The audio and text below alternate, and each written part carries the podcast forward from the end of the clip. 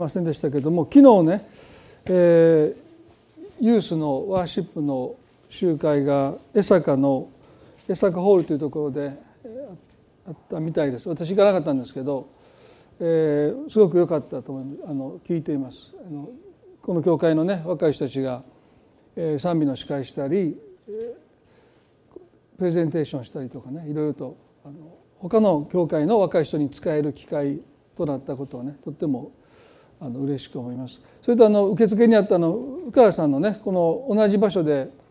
えー、VIP クラブ大阪クリスマス会で12月の12日あのコンサートをされます、えー、4000円。学生が2500円。フリードリンク食事付きということで。もしあのね関心関心がありますよね。関心があるって言ったら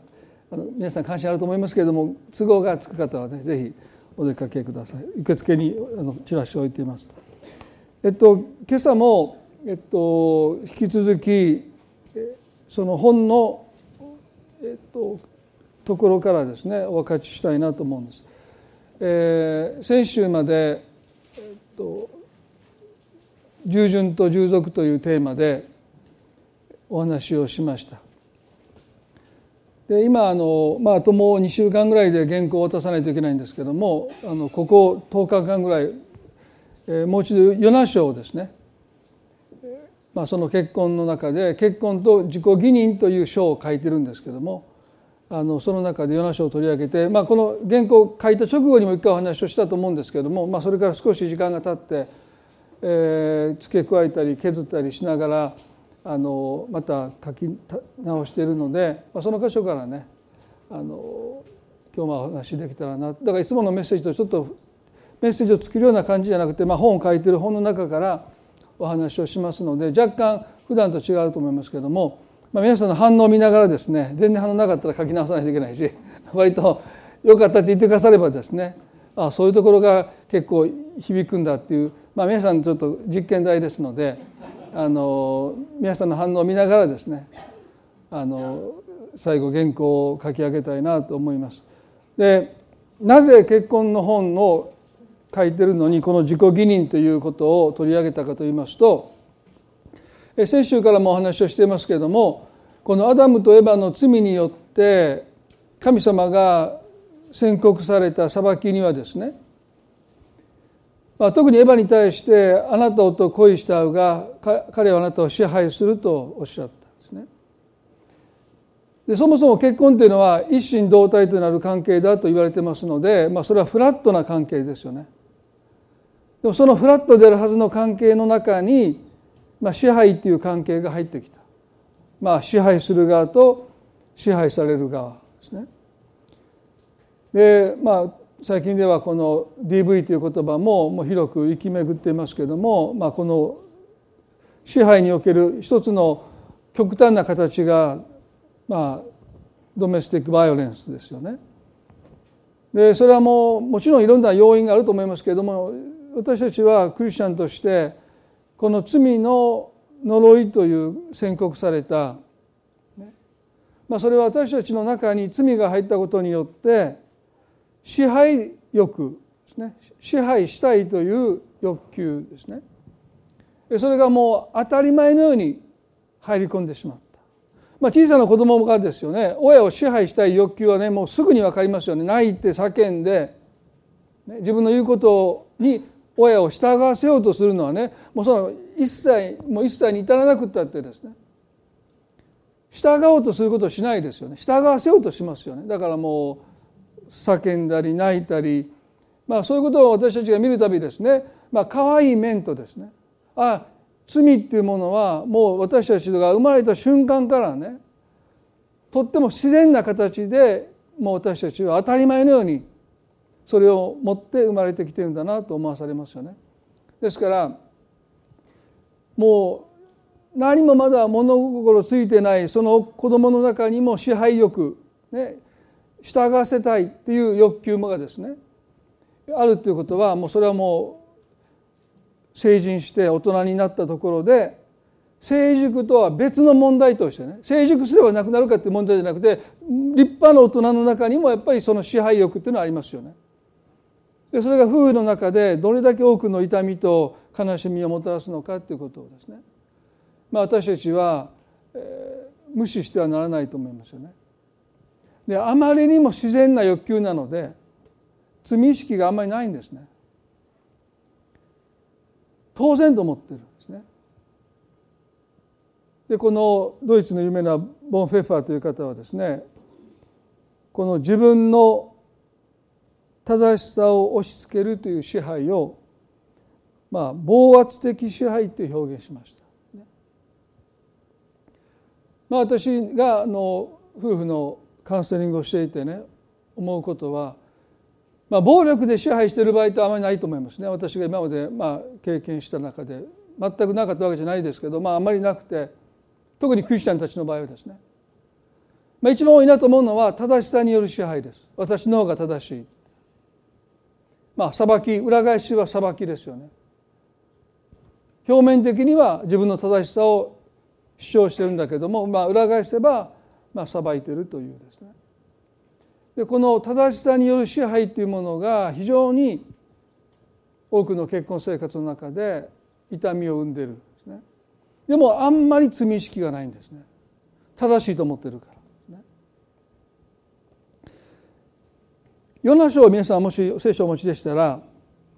開いていただけるでしょうか。このヨナという人物はまさにこの自分で自分を義とするまあ神学用語で言うと自己義認ですね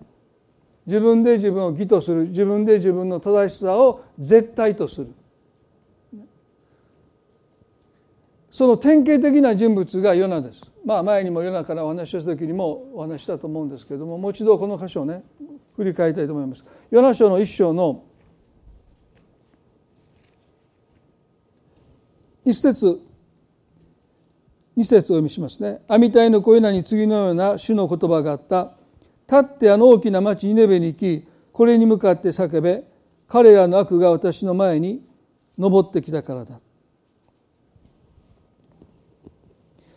この阿弥陀の子ユナというのは預言者でしたそして預言者の務めは、まあ、神の言葉を神に向かって宣言するで神様はニネベに行って叫べとおっしゃった。彼らの罪が私の前に上ってきたからだ。これは一つの聖書的な表現でいよいよもう放置できないぐらいまでにその罪が甚だしくひどかったのでもうそれを見過ごすことができない。でも神様は問答無用で裁くわけじゃないですね。預言者を使わして叫ぶようにおっしゃった。いつまでもそんなことをしていて、ね、平気だと思わないように。やがて自分のまいたものを刈り取りますよって。今まではバレなかったけどやがてそれはもうバレますよって。時々思いますよね。誰かが叫んでくれさえすれば取り返しのつかない過ちを犯す前に人生の方向を転換できることが多々あったと思いますよね。で神様の願いは私たちがこの取り返しのつかない過ちを犯す前に人生を思い直してほしいというのが神の心ですね。だからヨナにニネベに行くようにとおっしゃったんですね。そして叫べとおっしゃった。まあ神様の声は基本的に聞こえないんです。でもね神の声に変わる声としてクリスチャンは叫ばないといけない時があると思いますね。いやもうそんなこと言ったらおせっかいだから、ね、言わないでこうって時々今私たちは口をつぐむことがありますけれどもでもあなたが叫ばなければある人は取り返しのつかない過ちを犯すかもしれないということね、まあ、そういう意味で私たち一人一人は神の声なき声の代弁者として召されてるんだということも忘れ忘れないでいたいですよね。こんなこと言ったら嫌われるかなと思ってつい言葉を飲み込んでしまう時がありますけれども時には嫌われたって。あなたの顔二度と二度と見たくないって言われたって。もしかしたら神が叫べって私たちに迫ってこられるならば声を上げない時が必要かなというふうに思いますよね。ヨナはですねニネベの町に行けって言われてどうしたか、まあ、その次に3節で「しかしヨナは主の御顔を避けてタルシュへ逃れようとし立ってヨッパに下った。彼はタルシュ行きの船を見つけ船賃を払ってそれに乗り主の御顔を避けて皆と一緒にタルシュへ行こうとした」ここで出てくる2つの繰り返される言葉は「主の御顔を避けて」と書いてますね。私たちね後ろめたさがあると目を背けますよね。例えばね子供が帰ってきてそして親の目を見ないで目を背けたら大体何かやらかしてますよね。まあ皆さんのお子さんはどうか分かりませんけどうちとこの子供で言うならばですね帰ってきてすぐ自分の部屋に行ったりもう目を見ようとしなかったらもう大体何かやってますよね。ほぼ間違いないですね。で警察官もそうでしょ？警察官が大体職務質問するのはですね自分を見て目を背けた人を職務質問しますよね。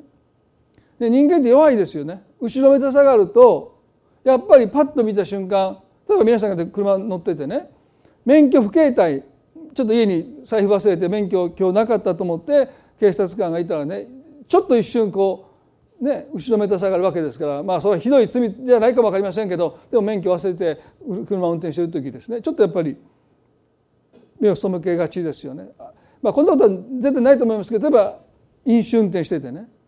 検問検問じゃなくたってもう警察がいればやっぱりこう目を背けるそれを見て大体ね怪しまれて職務質問されてまあ大体問題があるわけで何か薬物を持っていたりもういろんなことはね大体そういう人たちはもう世のもそうですよね主の御顔を避けてっていうのは明らかに後ろめたさがあるんですね。ニネベに行くようにとおっしゃったその神の言葉に意図的に背いて彼はタルシへ向かっていくんですね。だから主の御顔を避けて主の御顔を避けてと書いてます。私たちね何か山しさがあるとやっぱり神様の顔見れないんですよね。ある人がこう言いましたね。神様の顔を想像して神様が微笑んでおられると感じる人は、まあ、幸いな人生だ。で、ね、でも割と多くのクリスチャンが神様が私に怒ってるってどっかで感じてる皆さんはどうでしょうかね？神様皆さんを見てにっこにっこり笑ってると想像ができるのか、はあ、またかみたいなね。なんかちょっともうがっかりしたりあるいはもうすごい形相で神様が睨んでいるっていうふうにどこかで感じてるならばですね。何か私たちは神の前にですね正直になっていくそういう罪か何かがあるんじゃないかそういうふうに思いますよね。なぜヨナがニネベに行かなかったかと言いますとニネベというのはアッシリアの首都ですよね。ですからイスラエルの人にとってアッシリアの首都ニネベが滅ぶことが望みなんですね。ヨナはそう願っていた少なくても。自分たちを支配しようとするアッシリアが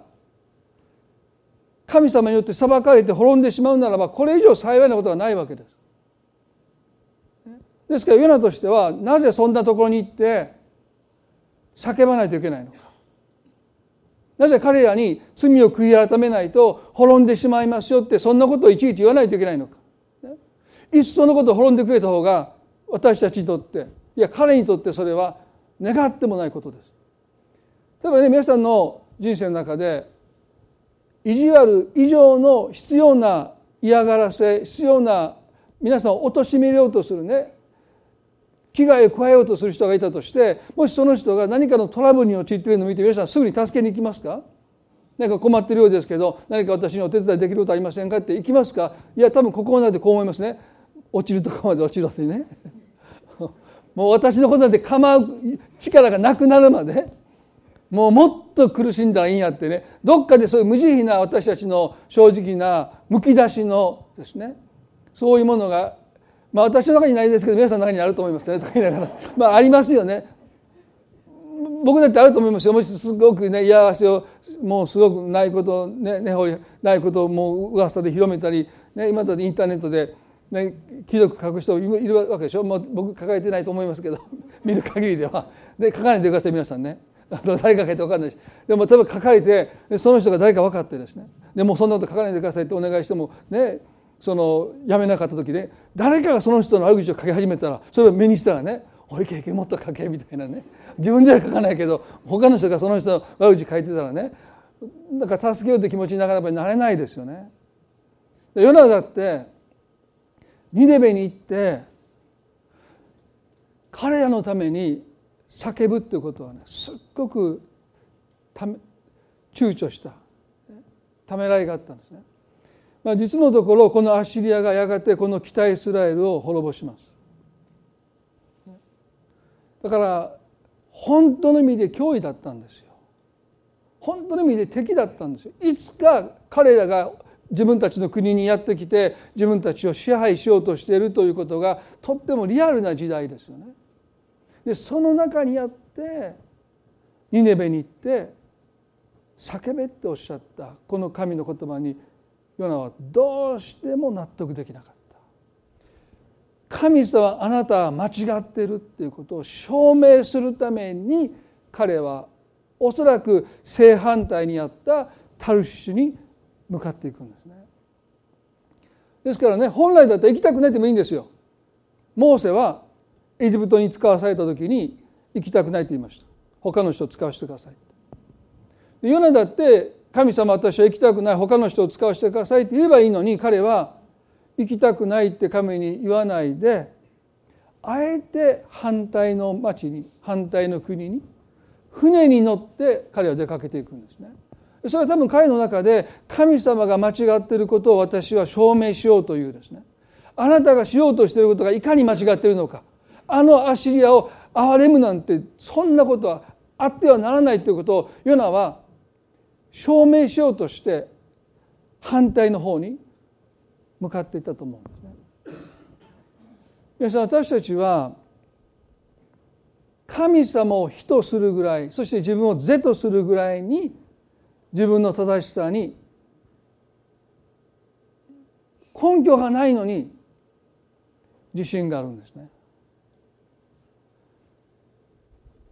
神様を非として自分を是とするぐらいに神様よりも自分の方が正しいというですね。何の根拠もないけどそんなプライドを私たちは持ってるそれが罪の思いなんです。それがキリストを十字架につけたんですよ。人が神を断罪して十字架につけるというあの忌まわしい2,000年前のあの出来事は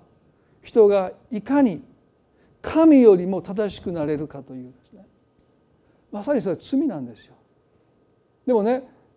自分が正しいとそう強く思うことは在籍感が伴わないので罪を犯しているという意識が全くないんです。私のどこがおかしいんですかって言っていうのはタルシスに向かっていく。ただ主の御顔を避けてと書いてますから何かの彼の中にですね心を責められるものが少しあったかもしれません。でも彼は神の言葉に従わないでタルシスに向かっていきます。その後読んでみたいですね。その時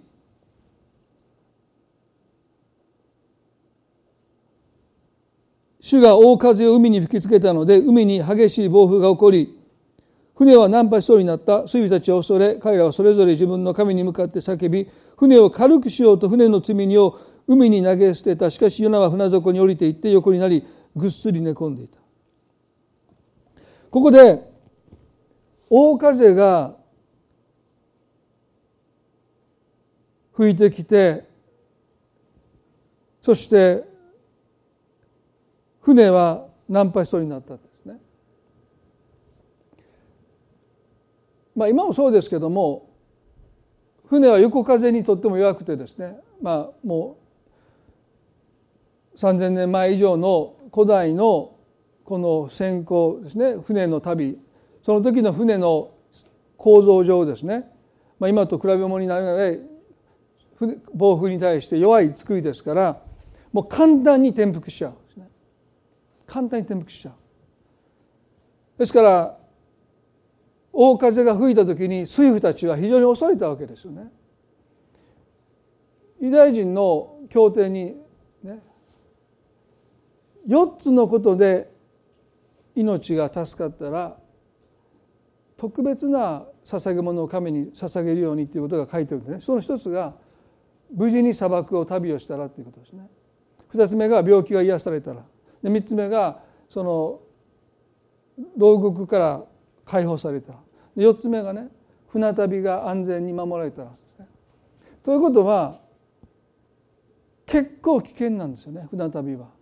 命がけだったんですね。だから基本的に彼は陸地へ行くんです。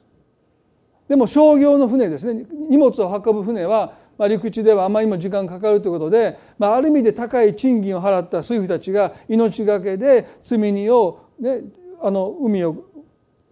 航海して運んだんですね。ですから今まで私たちが考えるところの観光で船で行き来するということはあまりなかったそうですね。あくまでももうこの仕事の商業用に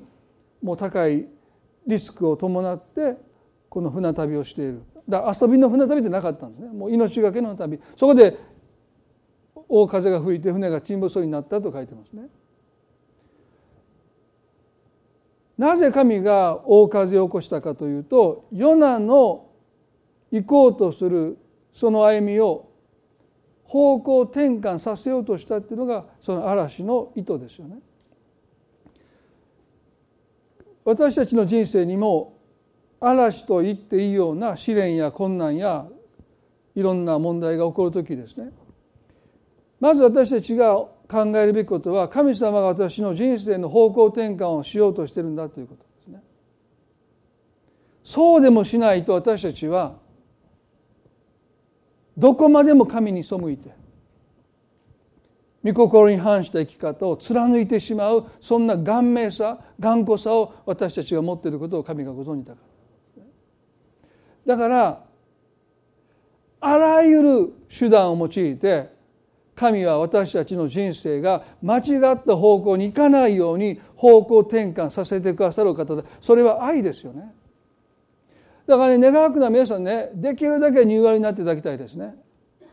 できるだけあんまり大きな試練の通して方向転換するんじゃなくてもうちょっとしたことでもう方向転換できるぐらいのですね。だから聖書がね柔和さを私たちに説くのはですね願わくならば大きな試練を用いて人生の方向転換をしなくて済むように、少しの気づきによって私たちが「ああ神様ごめんなさい」って素直に言って方向転換できるような心を聖書は柔和な心を言いますよね。その心を私たちは持ちたいですよね。ヨナの場合は大嵐を起こさない限り彼は人生の方向を変えなかった。ですから神はこのことをなさった。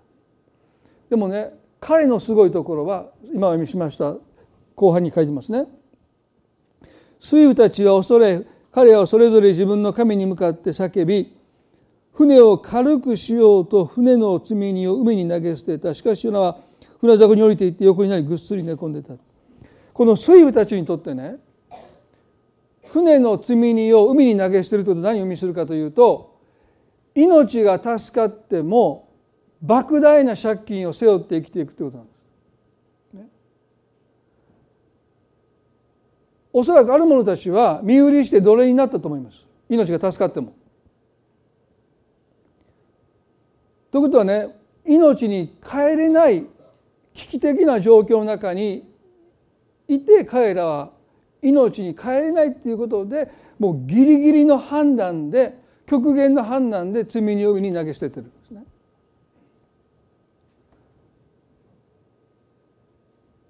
命が助かっても一生借金で首が回らないそういう人生が待ってるんですね。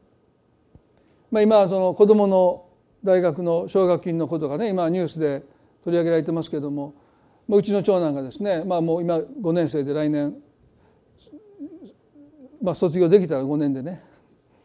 東京に行くことになってますけど彼が自分の奨学金の総額をちょっと最近ちょっと目にしてねこんなにあんのって。ま あそれは私学行ってんがしゃあないやろっていう話にしたんですけどまあまあそれは結構結構な額ですよね。え俺こんな借金してんのいやそうや。まあ親が牧師でごめんなとかね。あんたがそんなに5年も行くからとかいう話をしてたんですけどね。まあ次男も今まあ奨学金書いてね。まあ三男もそれそれをまあ見ながらあの勉強頑張ってると思いますけれども。でもねそれどころじゃないですよね。一生かかっても返せない負債を彼らはもうこの時点で負ったんです。無関係な人ですよ皆さん。でしょ？ヨナのせいで一生返せない負債をこの時点で何十人という人が負わされた。ヨナは何をするか。船底行って寝とるんです。すごい人でしょこの人。皆さんどうですか。皆さんの皆さんのせいで皆さんの家族皆さんの兄弟がもう莫大な借金を連帯保証人で背負わされてね大変だ大変だっていう時に「あああの子どこ行ったどこ行った」って言ったらサウナ行ってその後サウナで寝てたら皆さんその姿見つけたらどう思いますか？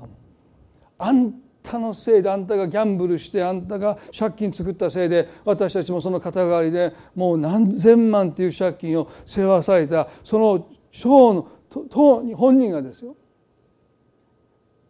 お構いなしに船底で寝てるんですね。でこの船底で寝てるヨナのこの彼の姿はね何を私たちに伝えるのかですね。私たちが自分で自分を義とする時にね自分で自分が正しいと主張し続けると私たちがどのようになっていくのかはこのヨナの姿を見れば一目瞭然ですよね。周りの人をどれほど傷つけて周りの人をどれほど不幸にしても自分が正しいと思っている人はその愛のなさに一生気がつかないんです。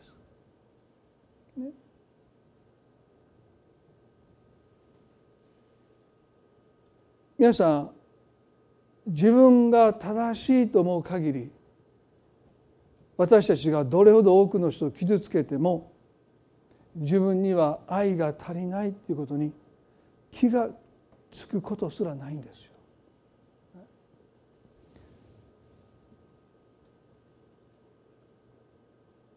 これが大きな罪なんですね。この時点でヨナは無関係な人たちに莫大な借金を背負わせただけじゃなくて彼らの命を危険にさらしていながら我関せず俺は間違ってないんだからって言ってただそれだけのことだけで彼は自分が迷惑をかけていることに対して全く心を責められないで平気でおられるんだでこれねヨナだけの問題じゃないんです私たちだってこれ見てる限りねここいつひどいなと思いますけど私たちだって自己義認に陥ってしまうならば例えば結婚の中でねどっちかが俺が正しいってもう自分で自分を義としてしまうとそのことで相手がどれほど傷つこうがお構いなし我関せずという態度に私たちはなってしまうんですね。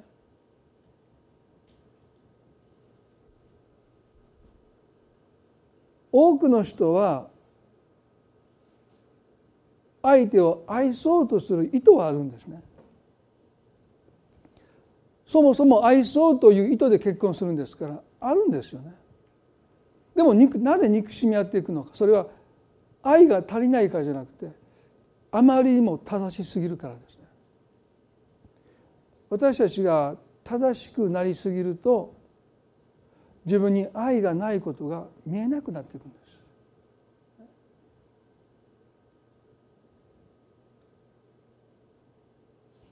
ヨナは船底で寝たふりしてるわけじゃないんですよ。彼はもう寝てるんです。平気で寝れるんですよ。でこれは彼だけの問題じゃない。私たちの問題でもあるんですね。まあ本の中で、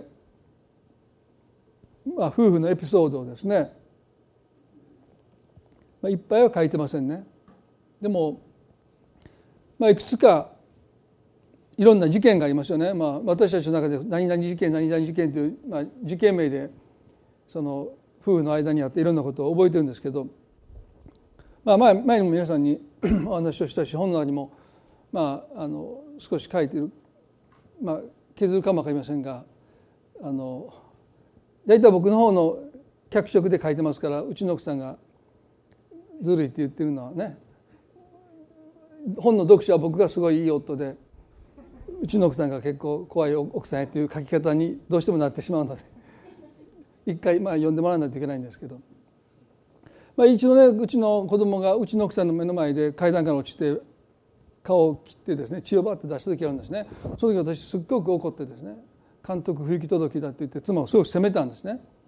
でそれからしばらくしてからうちの次男がねバーッとお父さんで走ってきて僕の目の前で石につまずいてでこけて鼻血ブーってしたんですね。でその時妻が私を見る目私は一生忘れませんよね。もうあんたも同じだっていう目で見てましたけどね。でその時の私たちって正しさによる支配にすごく落ちてたなと思うんですね。でそのことで僕すごく気づかされました。なんで目の前でこけてそして鼻から血がドロドロと出た時ですねあこれ神様が、まあ、子供のには申し訳ないことしたんですけど子供のその痛みを通してなんかそのことを教えられたような気がするんですね。まあ、でその時から私たちの一つのルールとしてはね問題を、まあ、私たちというふうにくくるということをね。できるだけしようと思います。誰のせいやじゃなくてね。私たちという問題。でここで皆さん彼はですね船底で眠っていた。するとその次のところにこうありますね。船長が近づいてきて彼に言った。一体どうしたことか寝込んだりして起きてあなたの神にお願いしなさい。あるいは神が私たちに心を止めてくださって私たちは滅びないで済むかもしれない。皆は互いに言った。さあくじを引いて誰のせいでこの災いが私たちに降りかかったのかを知ろう。彼がくじを引くとそのくじはヨナに当たった。まず一つ言えることはね船長が降りてきて眠ってるヨナを起こします。ね、で何とも滑稽な光景ですよね。預言者が祈らないで違法人の船長が預言者に向かって祈るようにと要請します。そしてヨナはしぶしぶ船底から皆のいるところに行くわけですけどもそれでも彼は祈らないんです。それでも彼は祈ろうとしない。分かりました私の神に祈りましょうと言わなかった。しぶしぶ皆のもとに行きますとさあくじを引こうって、ね、幼児の人たちは因果応報の生き方の中にいますので誰のせいやって。誰のせいでこうなったって。でもちろん私たちの人生には巻いたものを刈り取るという原則が確かにありますよね。だから誰かのせいでやっぱり何かが起こってくるってことはありえます。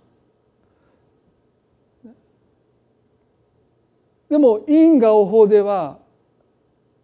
計り知れない計りきれない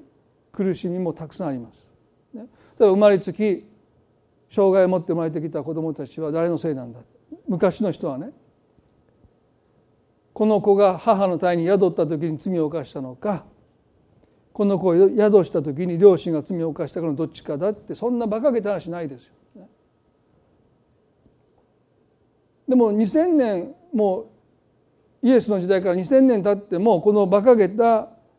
考え方は今も多くの人を苦しめてますよ。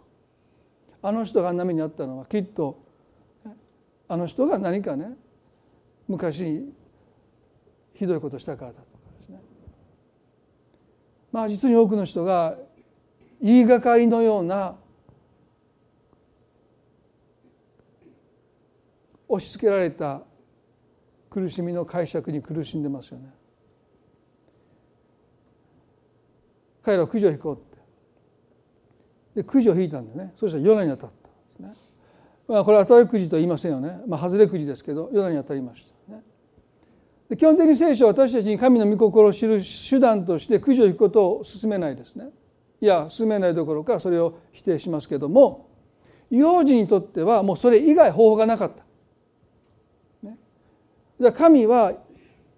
用心たちが用いた手段の中にさえ働いてくださってヨナが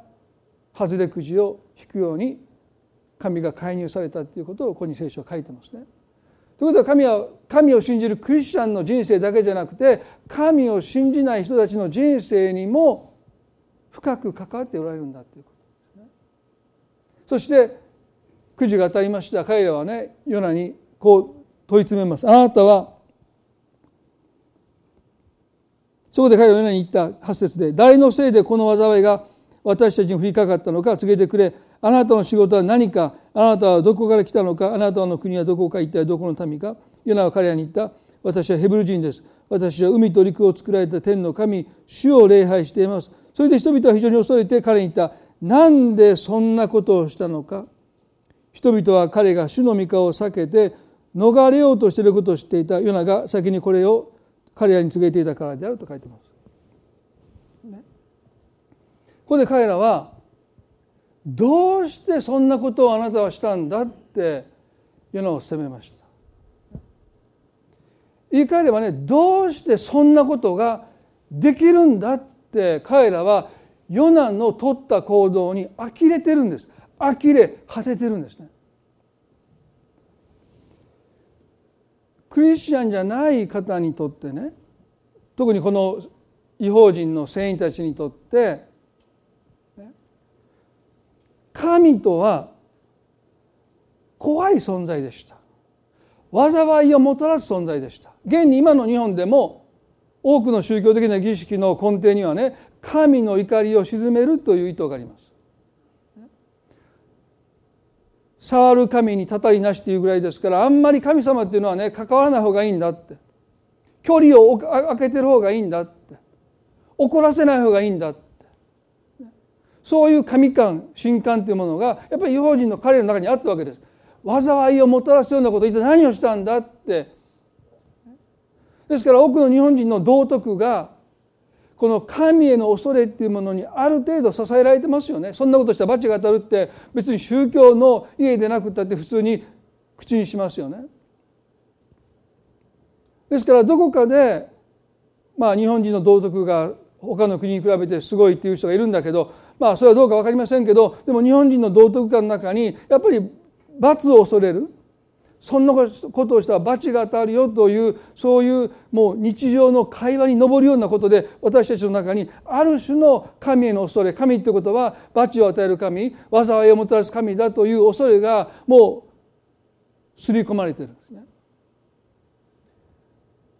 だから神様に親しみを感じるっていうのはとっても難しいんですよ。怒りを鎮めていかないといけない。災いに遭わないように、ね、でもその反面ですね。まあそれは行き過ぎた恐れなんだけどもある種イフの念とは言えないけども神に対するある種の恐れっていうものを持って日本人は生きてる。それは全然ね行き過ぎてそれが束縛になったり恐れになったりするんだけどもでもねヨナと比べたらはるかにましですよ。あなたよくそんなことができましたねって用心が言うのはやっぱり彼らの中にねそんなことをしたらどんな目に遭うかわからないでしょわからないのかというですね。ある種神に対する健全とは言えないけども恐れを持ってる。でもねクリスチャンが陥る弱さは神は憐れみ深いお方なのでまあなんとかなるだろう。どうせ許してくださるだろう。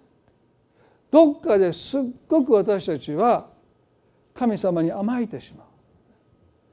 あなたよくもそんなことができます。ねって彼らを驚かせるほどにヨナは神に対して反逆してそれで心を責められることもなく平然として船船底で眠ることができる。よくもあなたはそんなことができますね。という彼らのこの言葉をですね私たちは重く受け止めないといけないんじゃないかな。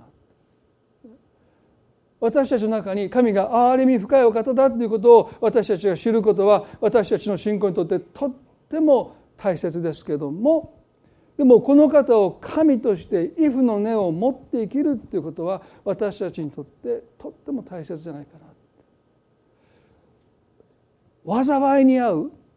罰が当たるという恐れからじゃなくて神をリスペクトするという意味で尊敬するという意味で神をしっかり敬うという心も私たちは忘れてはならないんじゃないかな。確かに神はね憐れみ深いお方ですよね。許してくださるお方ですよね。でもその時に私たちはそのその方に甘えてしまって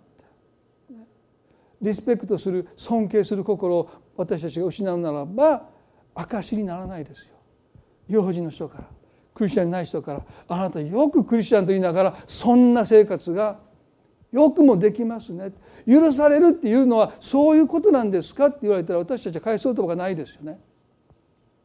罪が許される許されて言うけどだからそんな無責任な生き方ができるんですねなんて言われるともう私たちはクリスチャンとして証しができないですよね。許しの神を礼拝する私たちは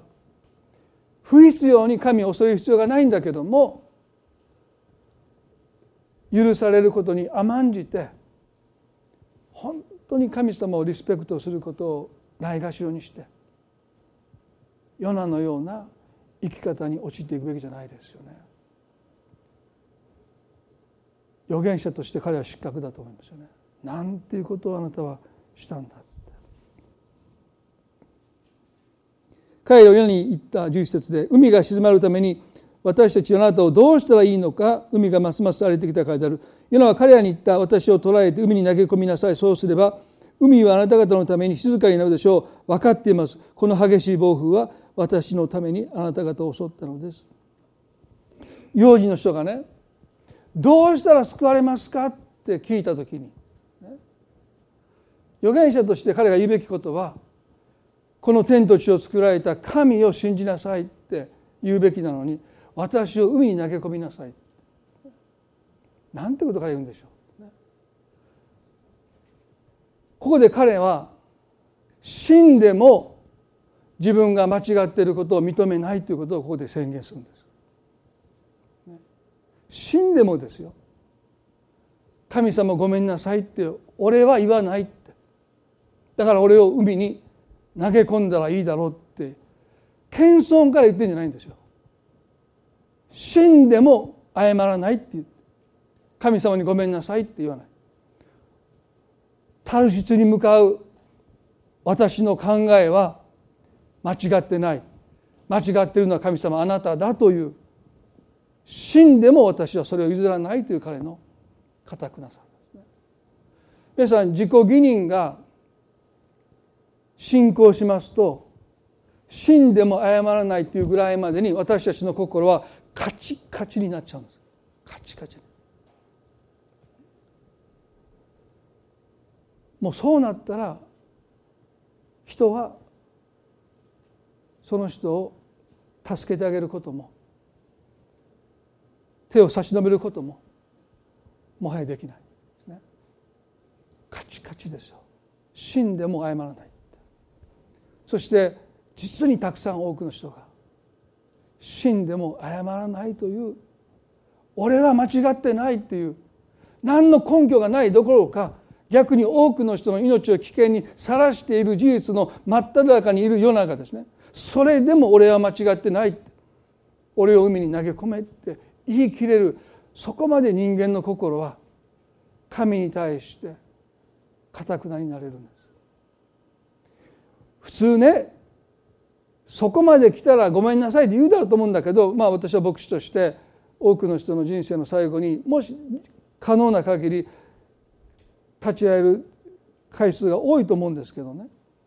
でもね本当に死を前にして妻に向かって夫に向かって今までのことを許してねってみんながもう死ぬんだからもう終わりなんだからもう失うものがないんだから言うと思うけど言わない人は言わないんですよね。一言謝ってくれたらもう全部水に流して遺族は家族が思っていても最後の最後まで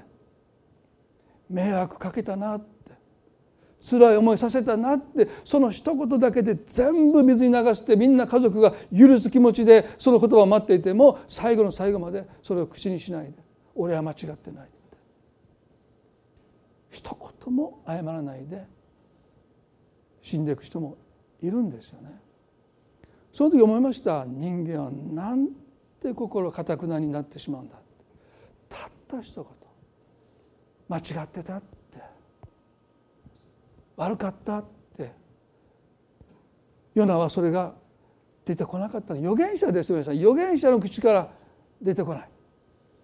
だから私たちの口から出てこなくったって。それは仕方がないっちゃそうかも分かりませんでもそれを聞いた違法人たちは「そうですかあなたを海に投げ込めばこの嵐が沈むんですかって言って大喜びしてような海に投げ込んだわけじゃないんですよ。その次にこう書いてますよ。その人たちは船を陸に戻そうと漕いだがダメだった海がますます彼らに向かって荒れたからである。そこで彼らは主に願っていったさあ主よどうかこの男の命のために私たちを滅ぼさないでください。罪のない者の血を私たちに報いないでください。主よあなたの御心にかなったことをなさるからです。こうして彼らはヨナを抱えて海に投げ込んだ。死んでも謝らないような俺を海に投げ込めばもう問題解決するんだって俺のせいだから俺を投げ込めば神様満足するだろうだから俺を海に投げ込めっていうそのように対して違法人たちは自分の命が危険にさらされているのにもかかわらずヨナを海に投げ込むことを拒むんです。どっちが信仰者と思わされますよね。彼はヨナを海に投げ込むことを拒んで何とかして船を陸につけようとして必死に漕ぐんです。ここにも違法人神を憐れみ深い方だと知らない。信仰を持っていない。彼らがわずかな望みにかけて一生懸命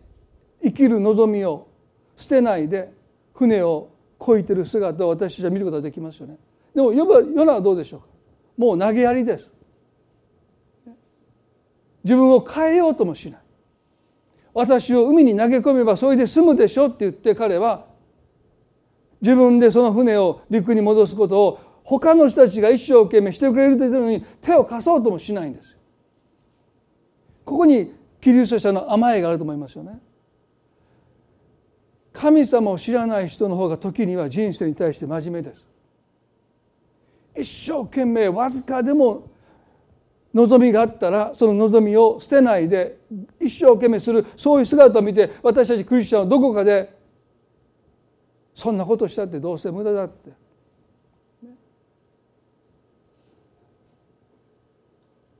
反対に私たちの方が神に委ねるという言葉を使いながら実に簡単に投げやりになってしまうのか。それもやっぱりどこかに神への甘えがあるんじゃないかな。神がまあ何とかしてくださるだろうって言ってヨナは自分のために船を一生懸命岸に戻そうとした人たちに手を貸すことをしないで傍観者としてそれを眺めてそしてついに彼らが力尽きた時に彼らは神に祈るんです。あなたは御心なさいますって言って。ヨナは私たちは海に投げ込めばそれで済む問題として彼を海に投げ込みたくありません。だから一生懸命船を岸に戻そうとしたけども私たちは力尽きてしまいました。彼を海に投げ込むことも神様の御心の中にあると信じますって言って神を知らない彼らがですよヨナを彼を海に投げ込めばこれでもう嵐が沈むからって言って彼を犠牲にして助かろうとして投げ込んだわけじゃなくてどこか神に委ねてヨナを海に投げ込んでるんです。驚くべき信仰ですよね。自分が助かりたいために彼を投げ込むことを拒んだ標人たちが最後に神に祈って御心がなりますようにっていう祈りの後にヨナを神様私たちは彼を生贄としてじゃない、ね、彼を彼を犠牲にして私たちが助かりたいという思いでもない。あなたの御心がこの中にもあると信じてヨナを海に投げ込んだ。神様は大きな魚を用意してヨナを飲み込ませました皆さん今日、まあ、このヨナ書はまだまだ続いてまだ一章であります一章しかお話しする時間がありませんでしたけれども自己義認に陥ったキリスト者の姿がそこに描かれてますよね。その対照的に神を知らない違法人たちが神に敬意を払って畏怖の根を持って自分たちが助かりたい一心でヨナを海に投げ込むことすらしないで神の御心がなることを願ってヨナを海に投げ込んでる。皆さん私たち今日どうでしょうか？自己義認という罪。でもそれが罪という意識は私たちに全くありません。悪いことをしてるわけじゃないから。自分が正しいと思ってる。自分が間違えてないと思ってる。でもその中で私たちは愛を失っていくということも覚えないといけない。そのことでどれだけ多くの人が傷ついても私たちは心痛まなくなっていく。それが罪の怖さなんですよ。気がついたら取り返しのつかないことをしてしまってる。どこでおかしくなったのか。それは少しずつ自己義認という自分を義とするこの罪は私たちの中で進行していくんです。そして最後は私たちの心をカチンカチンにかたくなにして。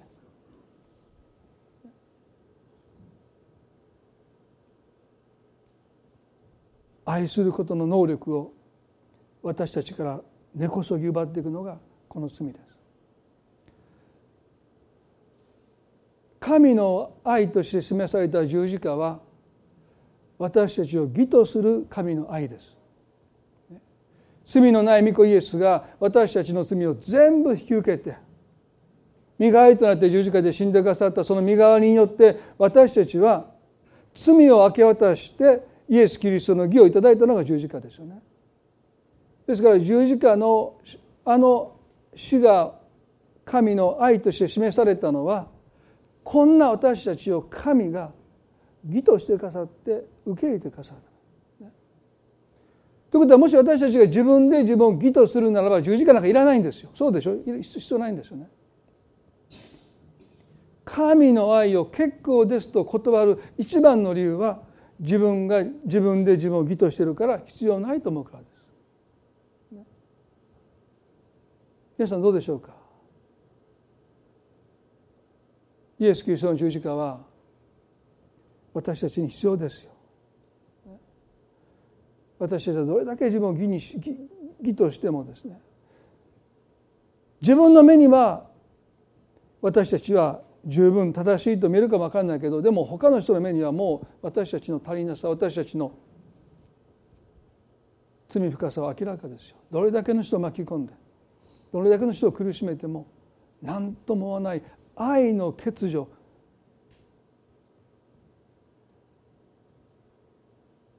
神が私たちに求めたのは神を愛して隣人を愛することでした。その戒めが守ることができないっていうのは罪ですよね。なのに私たちは自分が正しいと言い張る。神を愛せないでいる隣人を愛せないでいる私たちがなぜ正しいのか。願くならば神様が今日私たちの心を柔らかくしてくださって。神様の前でごめんなさいということで私たちは失うものは何一つないんです。得るものばっかりですよ。人間関係でもそうでしょ。失うと思うから謝れないけどでも実際心が謝って何を失うんですか？しょうもないプライドだけですよね。その人の上に立てないというその優位性だけですよね。でもそんなものを失った方がいいんですよ。神様の前に素直にごめんなさいというところからこの自己義理の罪から解放される一歩が踏み出されます。今日どうでしょうか皆さん。私たちの心を神様もっと柔らかくしてください。もっと柔和な心にしてください。人を裁いていたその罪を示してください。今祈りたいと思います。恵み深い天の地の神様。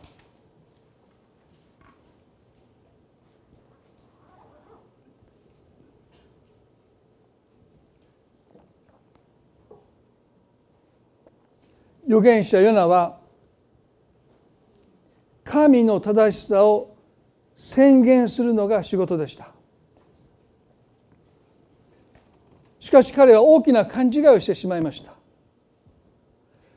自分が正しいと思い始めた。時々クリスチャンは神様の正しさを代弁者です。でも私たちは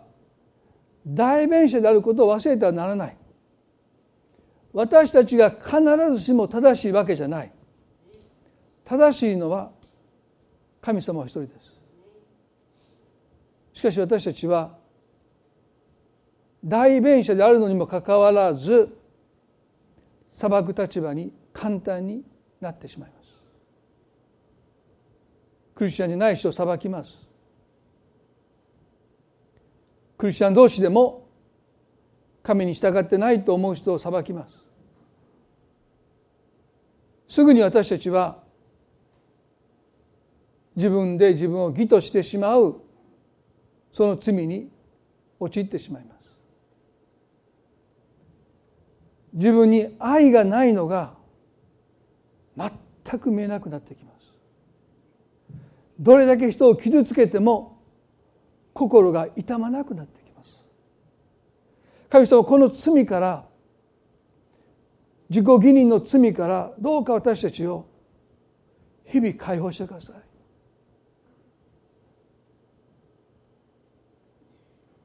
あなたの前に素直に「ごめんなさい」と悔い改める。すなわち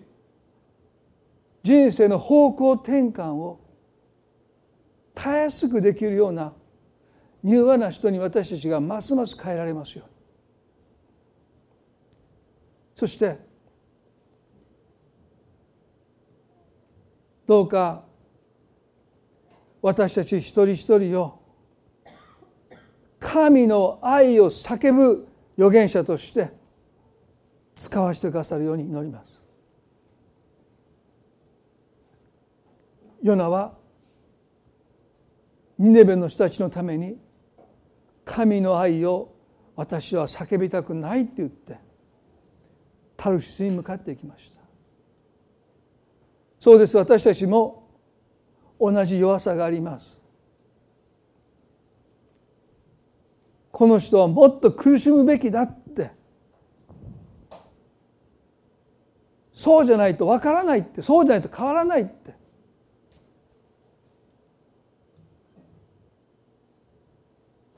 しかし神が私たちに求めていることは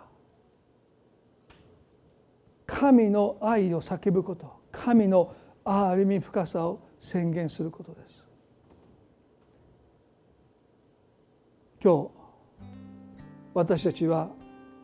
正しすぎることはないでしょうか。私たちは立派すぎることはないでしょうか。私たちも罪人です。私たちも神様の憐れみを毎日しようとしているものです。主を憐れんでください。その祈りに生きなければならない存在です。願くならば私たちの心から裁く思いを今日取り去ってくださった憐れみを祈る愛の人にますます私たちを変えてください。二レベの民を神は憐れまれました。ヨナにもその心を持ってほしいと願われました。神は同じ思いを私たち一人一人にも持っていてくださいます。愛を叫ぶ。預言者として。私たちをあなたが願う場所に使わせてください。その願いに応える一人一人としてくださるように祈ります。神様この1週間の悩みを覚えてくださって。今日のメッセージを通してあなたが多くの気づきを与えてくださって。いかに私たちが自分を義としてきたのかそのことにどうか気がつかせ目が開かれますよこの一週間の歩をあなたがどうぞ覚えてくださって祝福してくださり導いてくださるように祈ります。愛する私たちの主イエスキリストの皆によってこの祈りを見前にお捧げいたします。それではどうぞ皆さん立ち上がっていただいてご一緒に最後に賛美を捧げたいと思います。我が心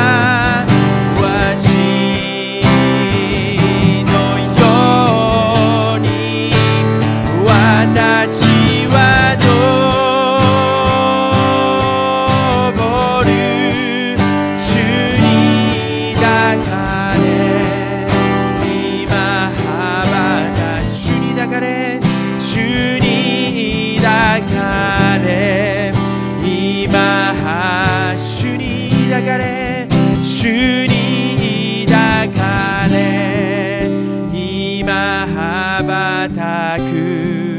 主イエスの愛で。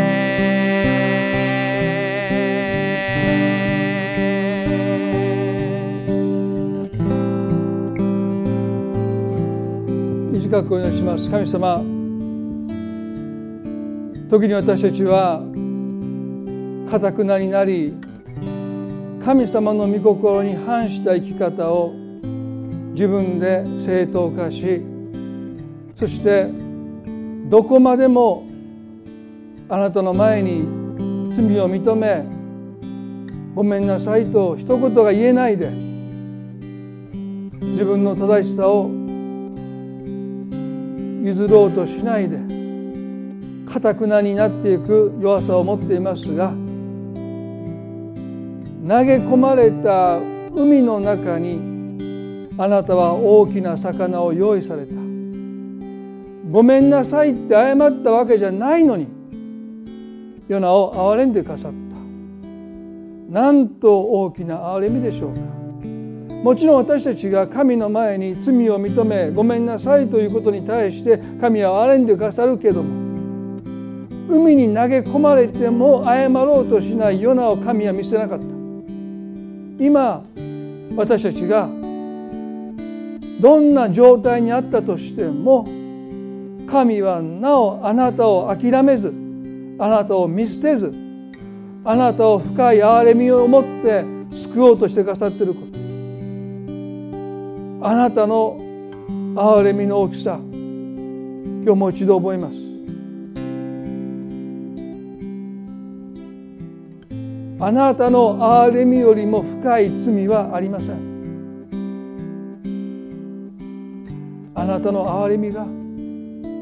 私たち一人一人を包み込んでいてくださいます。脅しではなくて愛によって私たちに悔い改めることを促しています。私のもとに帰ってきなさい。神はあなたを